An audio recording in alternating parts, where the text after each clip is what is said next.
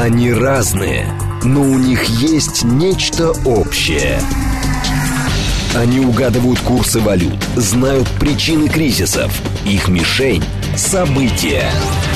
Эксперты отвечают на ваши вопросы в программе «Револьвер». Программа предназначена для лиц старше 16 лет. 10.07 в столице радиостанция «Говорит Москва», 94.8, микрофон Евгения Волгина. Доброе утро всем. А, Рафаэль Ардуханян здесь. Доброе утро. Журналист-американист. Про Америку будем говорить. Да не только про Америку, все уже перемешалось на самом деле. Уже где Америка, там Израиль, где Израиль, там Иран. В общем, все везде смешалось. Вообще, куда ни глянь, где конфликты, где какой-то хаос, там всегда наша с вами, как говорится, страна, нашей темы, Америка, всегда там какие-то уши торчат.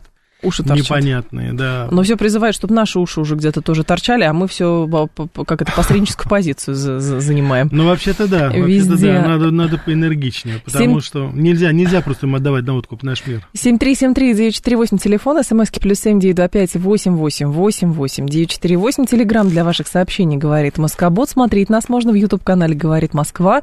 Стрим там начался, поэтому, пожалуйста, подключайтесь.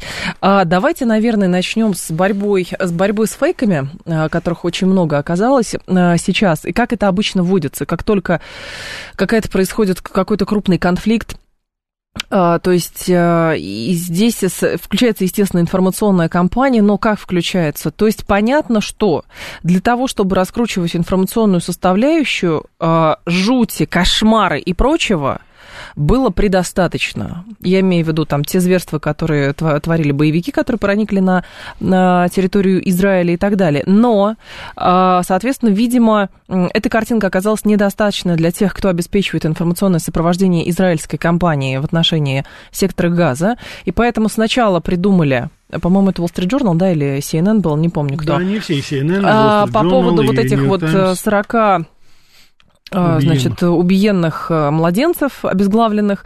Потом, правда, через некоторое время все-таки признали, что это был фейк. Да, там есть, к сожалению, убитые, э, там, изувеченные младенцы и так далее. Вот. Но а, там журналистка сама сказала, да, у меня нет подтверждения, это мне сказали, но в эпоху того, когда а, вся жуть, к сожалению, показывается в прямом эфире буквально, то есть, а, как бы отсутствие вот этой картинки сразу же с, как бы вынуждала проводить факт-чекинг. А было ли на самом деле? Какой факт-чекинг? А, но при этом Байден а, говорил, что я видел лично эти фотографии. И следующий теперь появился тоже фейк, уже его развенчали. Другой журналист сказал, ну вы вот посмотрите.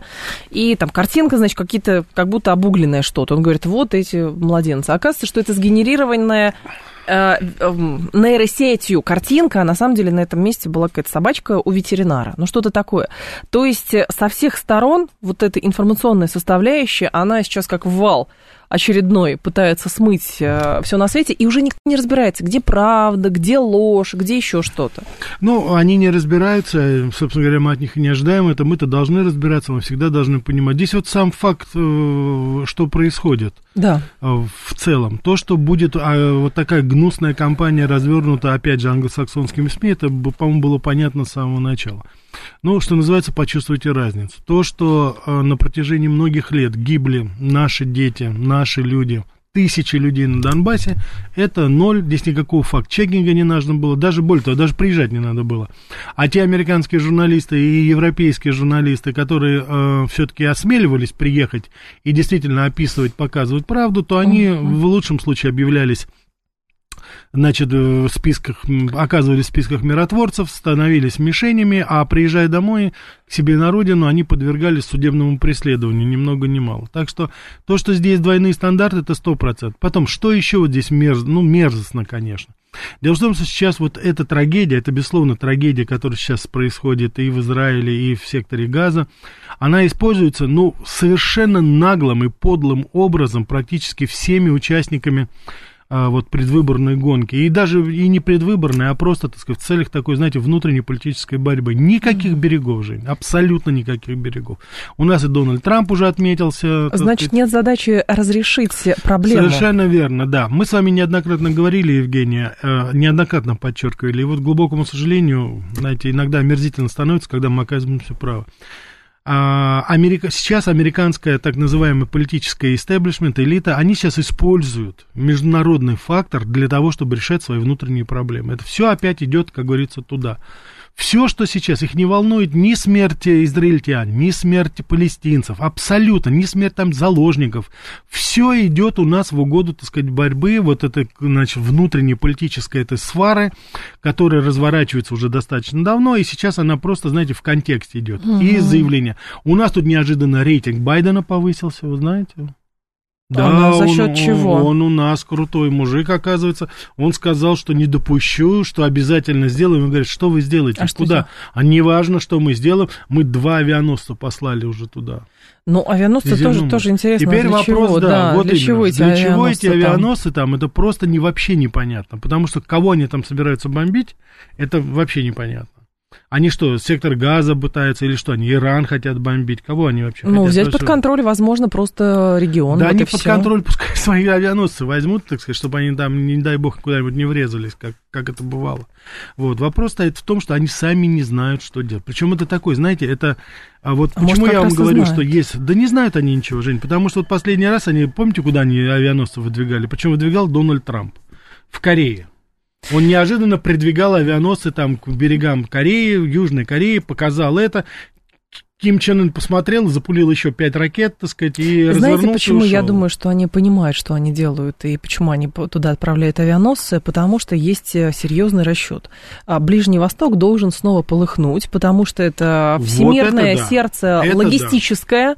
У них у самих а, большой запас нефти присутствует. С Венесуэлой тут опять они какие-то переговоры ведут, э, хотят ослабить. То есть у них все равно островная логика. Они на острове, они далеко, ну, на большом, на континенте, понятно, но все равно остро- э, логика островитян.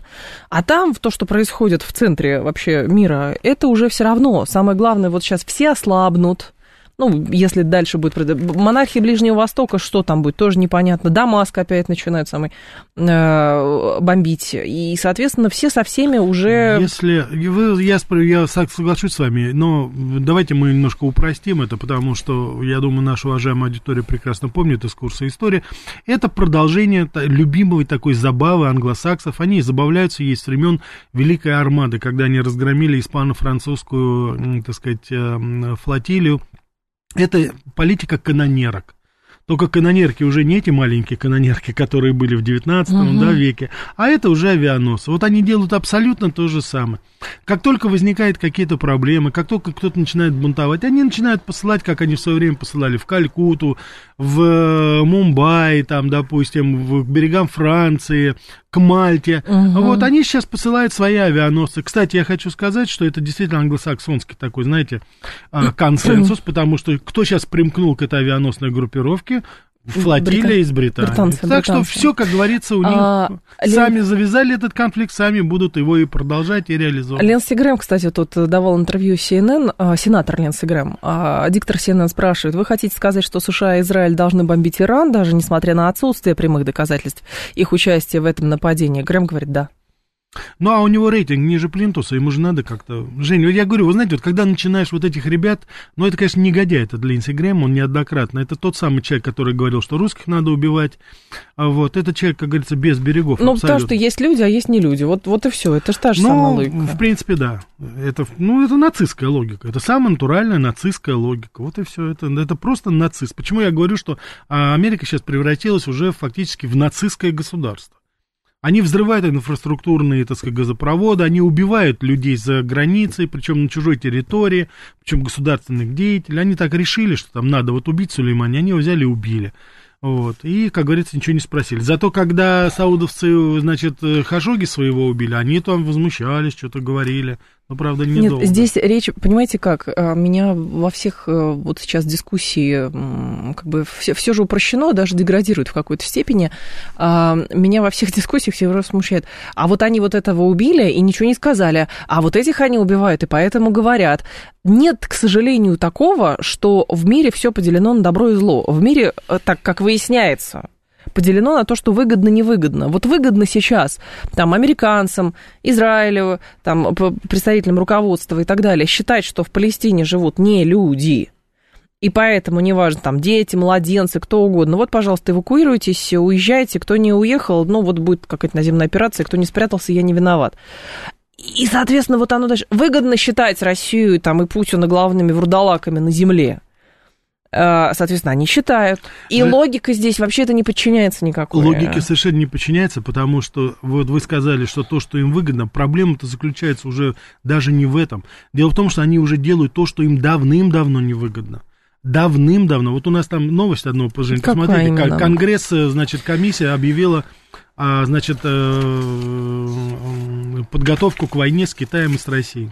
А, да, нашла ее. Вот, вот, вот, вот, понимаете. В США существует необходимость подготовки к возможной да, войне с Россией и Китаем. Об этом стало известно из доклада комиссии при Конгрессе. США, занимающиеся вопросами американской стратегической концепции, Соединенные Штаты должны укреплять свою обороноспособность, быть готовы к возможной войне на два фронта с Россией и Китаем. Так обороноспособность или наступательный потенциал? Так, нет, так вопрос стоит, вопрос в стоит в том, что еще ни одна страна в мире, вот по крайней мере, вот да. в моей, и насколько я знаю исторически, которая воевала на два фронта, она не выиграла игры. Вот спрашивается, о чем эти люди говорят? Они что, действительно думают, что они выстоят противостояние России и Китая? Но это же просто идиоты. Потому что и экономически, и военно суммарный потенциал, он превосходит Америку. Если американцы думают, что им будут помогать, так сказать, их европейские так называемые союзники, они очень глубоко Ну, ошибаются. может быть, здесь, знаете, какая э, речь идет о чем? Что попытаться, что в Китае, что в России, например, пошатнуть режим изнутри – а, соответственно, потом на коне въехать сюда и сказать, мы, мы здесь ой, власть. Господи, ой, господи. Ну, что-то да, такое. Не, ну, это вот, да, это вот, посмотрите, это начиная с э, времен переворота в Чили, Венесуэла, Куба, у них вот это вот одни, задача только одна, пошатнуть режим. Больше всего, правда, в этой связи все равно смущает немножечко, там, а мы готовы к переговорам. Да, но ну, а мы да. все равно а мы вот как-то так. Линдси Грэм, скорее всего, просто выполняет роль такого себе деревенского дурака, через которого можно закидывать самые разные ужасные тезисы, маскируя про имидж конгрессмена, депутата, популиста Ястреба. Виталий, проще. эти люди, ну, скорее всего, он просто такой. Он просто такой. Послушайте, Линдси Грэм, у него рейтинг ниже Плинтуса. Поэтому все это, вы знаете, иногда это все, вот не надо это усложнять, вот по поводу этих людей. Это все уже давным-давно взвешено. Эти люди держатся за свои кресла, потому что кто такой Линдси Грэм без своего кресла? Это ничтожество, абсолютно полное, которое ни на одной своей должности, не будучи мэром небольшого uh-huh. города, не будучи помощником, так сказать, конгрессмена, он никак себя не проявлял. Он был ноль абсолютно. Вся его, как говорится... Э, а то, значит, кровавая баня, и можно... Да, он постоянно заодно. как либо рыба прилипала. Сначала он прилипал, так сказать, еще молоденьким-молоденьким мальчиком, бегал на побегушку в Рейгановской администрации. Потом он перепрыгнул на, так сказать, рыбку по такую, значит, помельче, но, тем не менее, тоже знаковый. Сенатор Маккейн из Аризоны. Он к нему, как говорится, у него там было служение. Сейчас он у нас подпевает, как ни странно, так сказать, Дональду Трампу.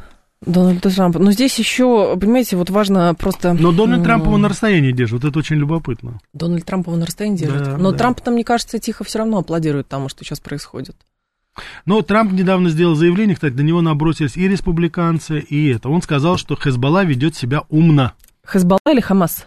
Хезбалла ведет себя, ливанская. ливанская, которая поддерживается Ираном, они ведут себя очень-очень умно, и он осудил, как ни странно, критиковал Натаньяху за, за его это. На него спустили всех полканов.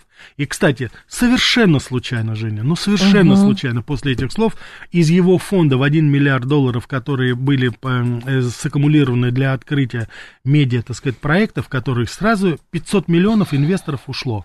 То есть половина да, сразу сдулась куда-то. Как бывает. Но это же случайно все. Как бывает. Понимаем, да. Тут важно, смотрите, еще что понять, то есть как бы с двух сторон. Мы, как э, страна, которая не занимает ничью сторону, мы с двух сторон новости подаем. Смотрите.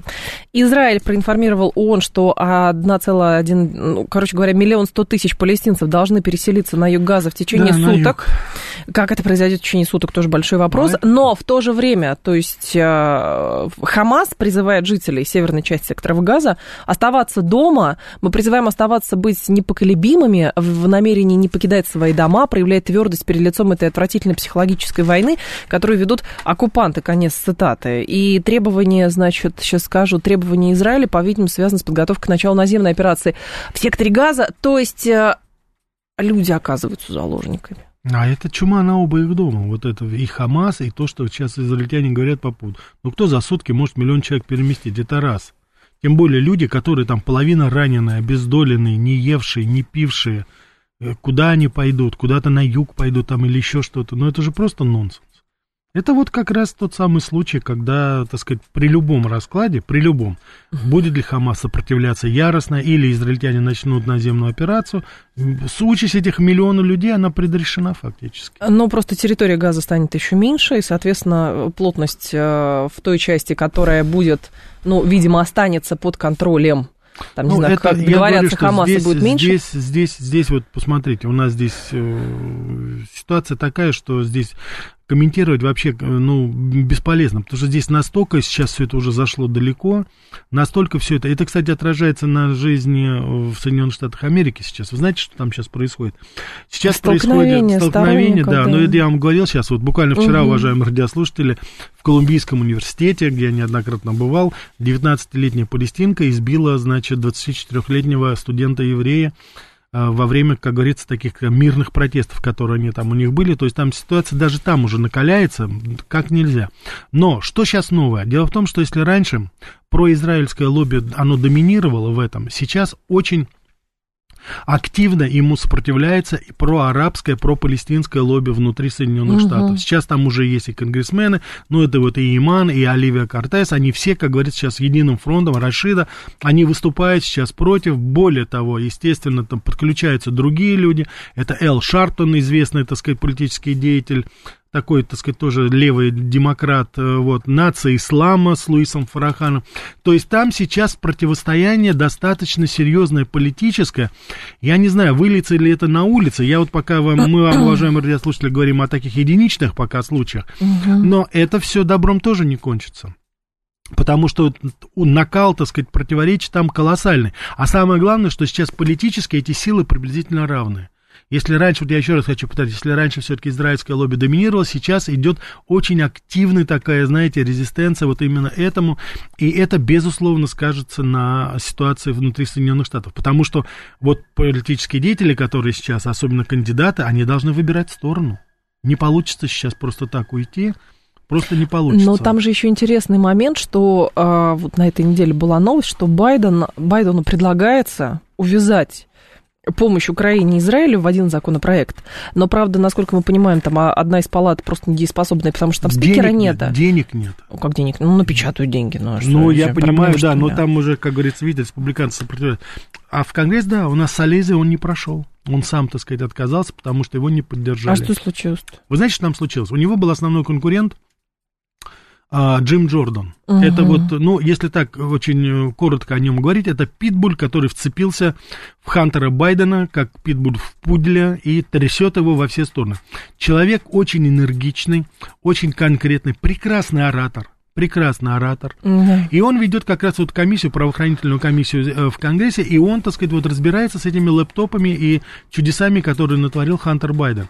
То есть он это кошмар семьи, э, так сказать, Байденов. В буквальном и в переносном uh-huh, смысле. Uh-huh. Поэтому то, что мы сейчас... И более того, Джим Джордан, он был рекомендован Дональдом Трампом на должность спикера парламента. Но прошел Салези как более такая компромиссная фигура. Но да. здесь выясняется вот что. У Салези рак крови. Так. И более того, значит, по определению врачей, ему необходима очень интенсивная химиотерапия. Поэтому республиканцы прекрасно понимают, я так, насколько я могу судить, я сейчас немножко спекулирую, но они, наверное, думают, что он не сможет полноценно исполнять свои обязанности сейчас. Тем более, что сейчас вот бюджетные, это очень такие серьезные слушания. Угу. Поэтому внутри республиканской партии сейчас полный раздрай. Но кандидат номер два это как раз Джордан.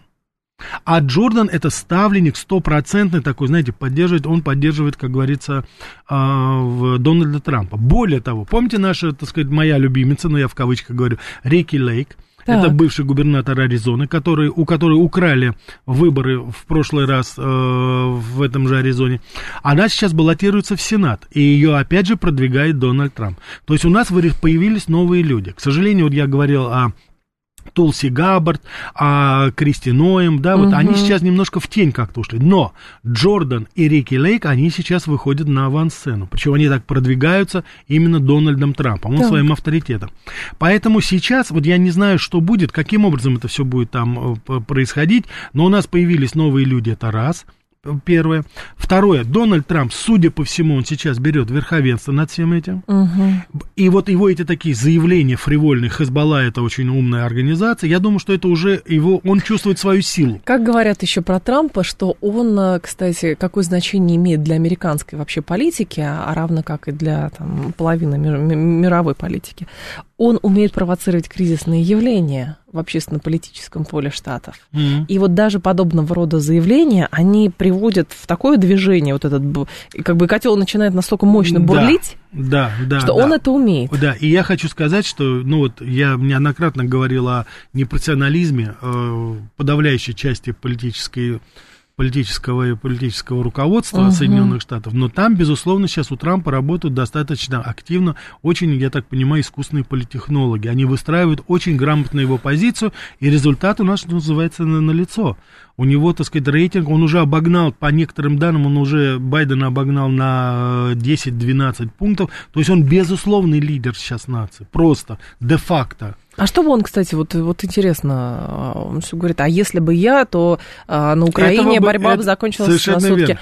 А это, Израилем? Потряса, это потрясающая политтехнология, потрясающая политтехнология. На все кризисные явления, которые сейчас происходят, из-за которых весь мир клянет Байдена, Дональд Трамп, у него есть только один ответ. Если бы был бы я, этого не Но было. Но с Израилем, кстати, Если не факт. Бы... Нет, это факт. Нет, это не важно, что факт. Он это говорит. А. Его спрашивают, что вы думаете, вы на чьей стороне? Он говорит, Если я бы должен... я, то... Если бы я был бы, то тогда я бы не был. американцев, да. он... Да, да, да. Но это, знаете, это как к психологу приходит пара, которая разводиться хочет, а он, их, а он говорит, если бы я бы был бы, я бы не разводился бы, я бы не допустил бы этого, да? Но по факту-то, на самом деле, то есть вот даже вот это как сказать, э, солидарность с э, тем, что происходит в Израиле. То есть получается здесь такая солидарность. С одной стороны, как бы Запад, англосаксы и так далее, они с Израилем. Мусульманский мир а, в какой-то степени сейчас только грозит там перекрыть поставки газа или еще что-то, но пока на провокации, как видно, не поддается. Общественное мнение сейчас и в Европе, и в Америке разделено сейчас очень мощная диаспора, вот именно про... Причем я хочу сказать, что здесь определенный консенсус. Посмотрите, если еще совсем недавно, допустим, турецкая община и арабская, ну, да. турецкая улица и арабская улица, особенно в Германии, они как бы, знаете, курды, допустим, они были врознь, то сейчас они консолидировались абсолютно консолидировали сейчас. Более того, вы посмотрите сейчас на слова Путина по поводу того, что нужно создать палестинское государство. Посмотрите, как отреагировало в, мусуль... ну, вот, так сказать, э, в мусульманских странах. Угу. И в Турции, и везде, так сказать, там просто взрыв абсолютно эмоций и слова благодарности Путину за то, что он это вербализировал. Потому что он единственный из вот лидеров великих, так сказать, стран сейчас, он вербализировал совершенно конкретно. Он говорит, надо дайте создать... государство. Дайте людям да государство. не дадут, к сожалению. Не но дадут. это вопрос другой, но, как мы с вами прекрасно понимаем, тут выбора-то особо нет. Потому что вот сейчас мы посмотрим, как будут события дальше развиваться. Потому что мне кажется, что Израиль уже сейчас чисто, знаете, экономически, финансово выдыхается. Это не, это, он истратил все свои вооружения сейчас. Американцы лихорадочно пытаются поставлять, но у них тоже этого не хватает. Там очень сложная ситуация сейчас. А, это программа «Револьверы». Новости, и мы продолжим. Они разные, но у них есть нечто общее. Они угадывают курсы валют, знают причины кризисов. Их мишень – события. Эксперты отвечают на ваши вопросы в программе «Револьвер». 10.36, столица радиостанция «Говорит Москва», 94.8, микрофон Евгения Волгина, Рафаэль Ардуханян здесь. Добрый день еще раз. А, мы продолжаем. Люля спрашивает, что это за государство, в котором нет ни воды, ни электричества. Люля, не забывайте, что когда Палестина была палестинским государством, все-таки, то, то, то, соответственно, там и порт был, там и аэропорт был, там и вода была, электричество, там все было. Ну, Понимаете, до, до определенных событий 20 века там, в общем, инфраструктура была. Поэтому, более того, там и университеты были, и все было. То есть, да, да вопрос, было, конечно, как был. это будет урегулироваться, потому что, понятно, есть радикальное крыло. Это, соответственно, Хамас, есть умеренная так называемая администрация, это администрация, которая Аббас, в Амале да. находится, администрация Аббаса. Будут договариваться, не будут, здесь большой вопрос, но здесь вопрос целеполагания. То есть, почему говорят, что что сейчас и мировая политика тоже деградирует, и, соответственно, нет вот тех лидеров, а, которые бы призывали, а давайте все-таки ситуацию попробуем стабилизировать. Ну, кроме, фактически, кроме президента России, а, который говорит, что, ну, дайте, и Лавров, кстати, тоже говорил, дайте просто государство, и тогда проблем не будет. Израиль говорит, а не, тогда ну, точно резолю... они будут нам э, предлагать Резолюция ООН. Это угрожать. же не просто, как говорится, там что-то желание. А сейчас другое, давайте скинем в море. Ну, хорошо, попадают в Палестину, скинут в море, а, например, исламский мир, арабский мир, ну, они скажут, а давайте Израиль да, скинем в море. Они периодически, да, и пытаются скинуть в море, так что это вот это, знаете, оставьте море в покое, пожалуйста, море должно быть чистое, спокойно, нам не нужны там, как говорится, э, трупы там и прочее. Все Хотя, с другой стороны, как говорят, что кому-то было невыгодно что, например, Израиль пытался нормализовать отношения с э, странами залива. Вот. Это было якобы невыгодно очень, и поэтому одна из подоплек того, что произошло, это как раз попытка срыва урегулирования. То есть, чтобы Израиль не представлял опасности. Жень, вы знаете, что здесь вообще, вот я хочу сказать, давайте не будем торопиться с нашими суждениями. Почему? Потому что я убежден, что мы еще и половины не знаем того, что там на самом деле. Такая uh-huh. крупномасштабная операция, которая прошла под носом у огромного количества супер каких-то разведок, и американской, и английской, и израильской, и, да. так сказать... Босоноги на парапланах. То есть это вообще, да, это просто, это настолько все над, над сектором газа и по просьбе Израиля, и просто без просьбы, висят десятки спутников, которые, ну, простите меня, по-моему, знают прекрасно, что, так сказать, палестинцы кушают на завтрак, обед и ужин. Они да. даже умудрились город какой-то построить вот там. именно. А они, так сказать, да, построили, значит, там якобы город, и никто это ничего не заметил. Но это настолько все белыми нитками шито. Я угу. думаю, что мы еще раз не, неоднократно узнаем о том, что происходит. И вообще я должен сказать, что э, даже по нашему опыту нашей специальной военной операции, мы с вами прекрасно знаем, что и когда возникают какие-то конфликтные ситуации, то там моментально появляются десятки, а может быть сотни спутников стран Конечно. НАТО, которые это все проконтролируют. А в нашем случае они не просто контролируют, так они еще и наводят, и еще, так сказать, с, при помощи этих спутников убивают наших ребят. Поэтому я думаю, что здесь будет все достаточно более тривиально и гораздо более грязно. Я думаю, что мы узнаем скором времени правду, и я убежден, что там будут торчать огромные англосаксонские уши. Угу. Потому что это, знаете, это отдельная передача, так сказать, чего, так сказать, пытаются эти люди добиться, но исходя из того, что они сейчас, как говорится, уходящая натура у нас, они идут во все тяжкие, что называется, чтобы сохранить свое влияние там. Ну а как еще авианосцы завести в Средиземное море? Говорят, еще в Арабских Эмиратах, кстати, американские штурмовики размещаются постепенно. постепенно. Не сомневаюсь нисколько. Боевую готовность переведены и в Польше, и в Румынии. На Диего Гарсия стратегические бомбардировщики Б-52 э, тоже приведены в боевую готовность. Поэтому здесь, как говорится, без иллюзий. 7373948, телефон прямого эфира, 7373948 по коду 8495. СМСки плюс 7925 8888 948. А, так, и еще, пожалуйста, по теме присылайте, потому что нещадно а, баним людей, которые непонятно что пытаются из нашего чата создать. 7373948. А что будет Трамп делать со своим рейтингом, если его до выборов не допустят? Так ему уже сказали, что он может в выборах участвовать. Нет, он, нет. Я, кстати, хочу просто немножко да. перефразировать вопрос. Не, не то, что не допустит, а если его просто физически устранят перед выборами, да, вот это реалия потому что так его легально пока они отодвинуть не могут, угу. потому что дело ему о шпионаже ну никак не могут пришить они, да. тем более на фоне выкрутас, который семейство Байдена сейчас вытворяет, а физически, я еще раз хочу повторить, существует совершенно конкретная опасность. Дональд Трамп сменил свою личную охрану, который ему положено государством. Сейчас угу. его охраняют его собственные люди, 150 человек, которых он уже давным-давно, это его, как говорится, э, так сказать, такое агентство да. телохранителей, да, которые это... А э, федеральная охрана, она на дальних подступах всегда.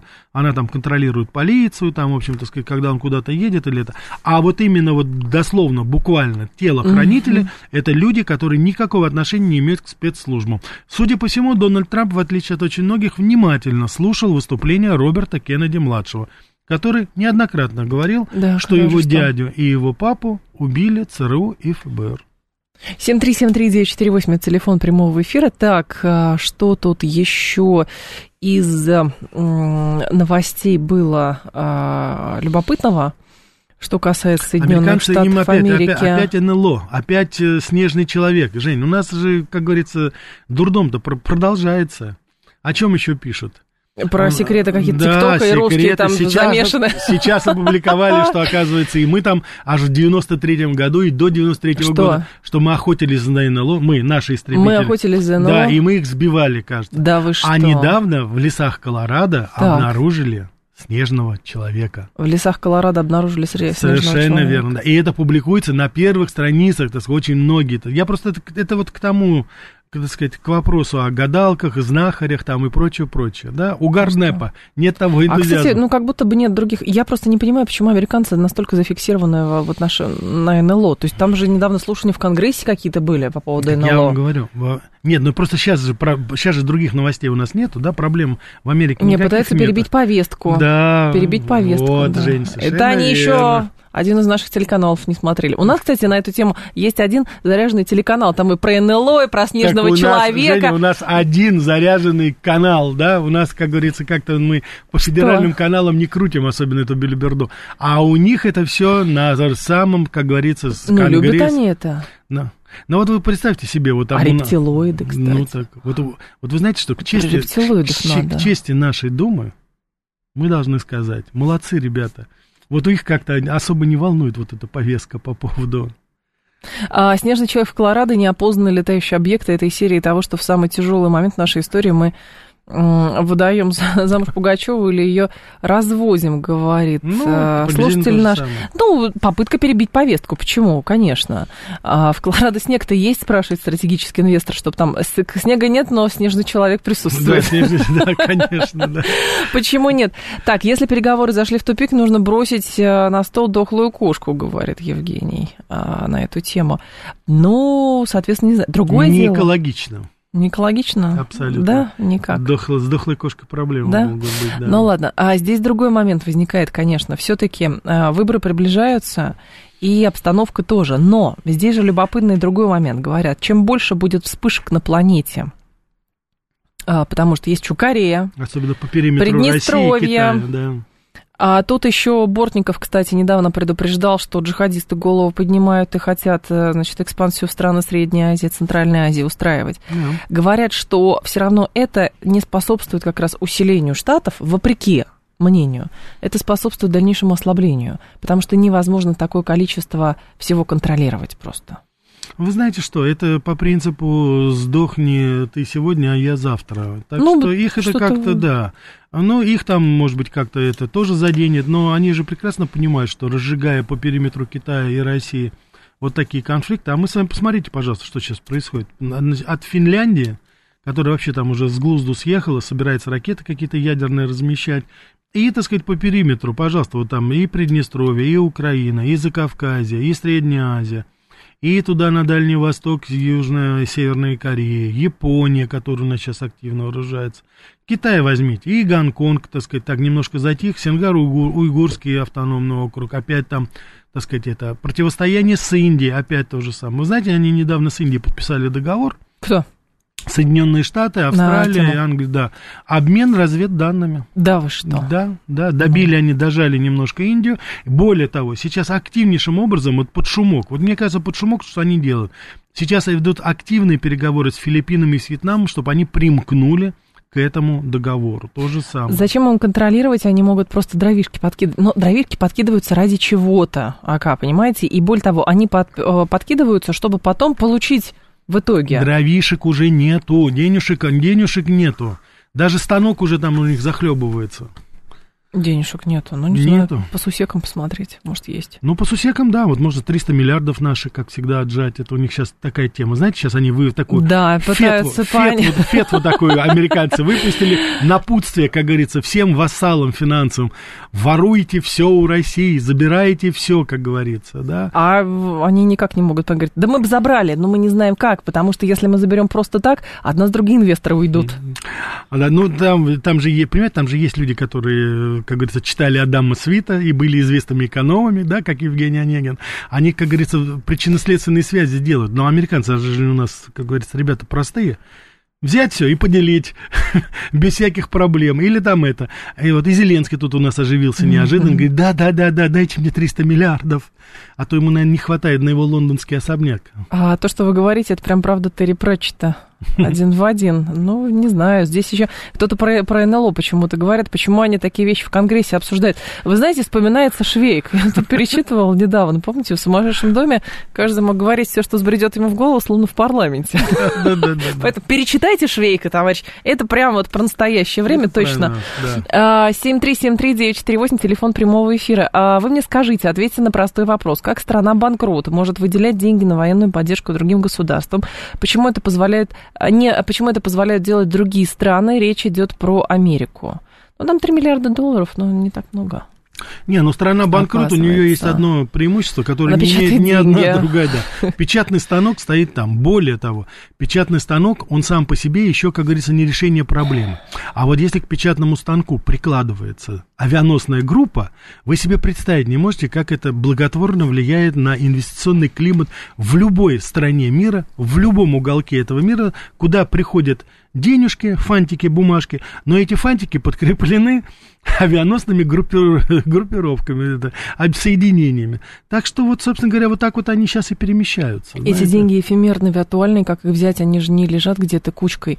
Нет, они печатаются, другое дело, они обеспечены доверием, понимаете? Нет, вот, вот, вот, вот это они очень важно, доверие. Потому что если у нас, допустим, наш Центробанк, он такой доверчивый, он верит в это, так значит, тогда можно и печатать. Так и можно. Ну, Вспомните, верит, ну, если это смотрели... очень хорошая женская черта, знаете, вот я считаю... Верить? Да, да, да. Ой, вот, нет, да, ой, Рафаэль, не надо. она, как говорится, вот доверяет. Вот ее нас сказали, говорит, сказать, а вы сексист, Эльвира Набиевна, да, ну, немножко есть, да. А вот в этом вопросе, вот, скажите, вы верите нам? Да, говорит госпожа Набель, мы вам верим. Отлично, курс 105, 109, 102. А тут сейчас нас недавно Греф обрадовал. Не волнуйтесь, Россияне, ликуйте, курс доллара будет скоро 90 рублей. И мы ура. все, ура! Да здравствует Герман Греф, ура! Молодцы, ребята. Ну, что-то такое. Ну, потому Ой, что страшно допустить, чтобы оно стоило поменьше-то еще. Страшно, да, допустить? Страшно, конечно. Страшно. Женя, а я ведь помню, 20-22 стоил еще. Я тоже 24 помню. А, ну, прекрасно, я же помню, это было.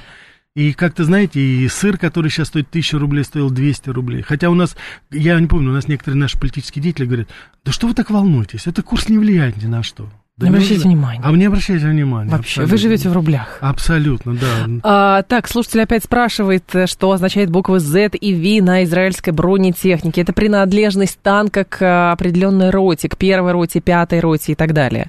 Э, это никакая не отсылка к специальной военной операции, и специальной военной операции не отсылка к израильской армии. Это просто обозначение а, порядкового номера. Вот, вот и все. А кто знает? Что? Кто знает? Может быть, там израильтяне одумаются и, так сказать, свои бронетанковые силы направят против реальных нациков-фашистов, вот, на, повернут, как говорится, через, мы в Сирии договоримся, чтобы они прямо на Украину дошли и вместе с нами в борьбе с нацистами слились. Почему, Рафаэль, все-таки оказывается, что мы же привыкли как бы после Второй мировой войны вроде бы там и на национальный институт, и всеобщая какая-то гуманизация происходила. Да, заварушки в отдельно взятых частях света были, но все-таки. В общем, как бы воспитывали всех в гуманистическом таком спектре, да.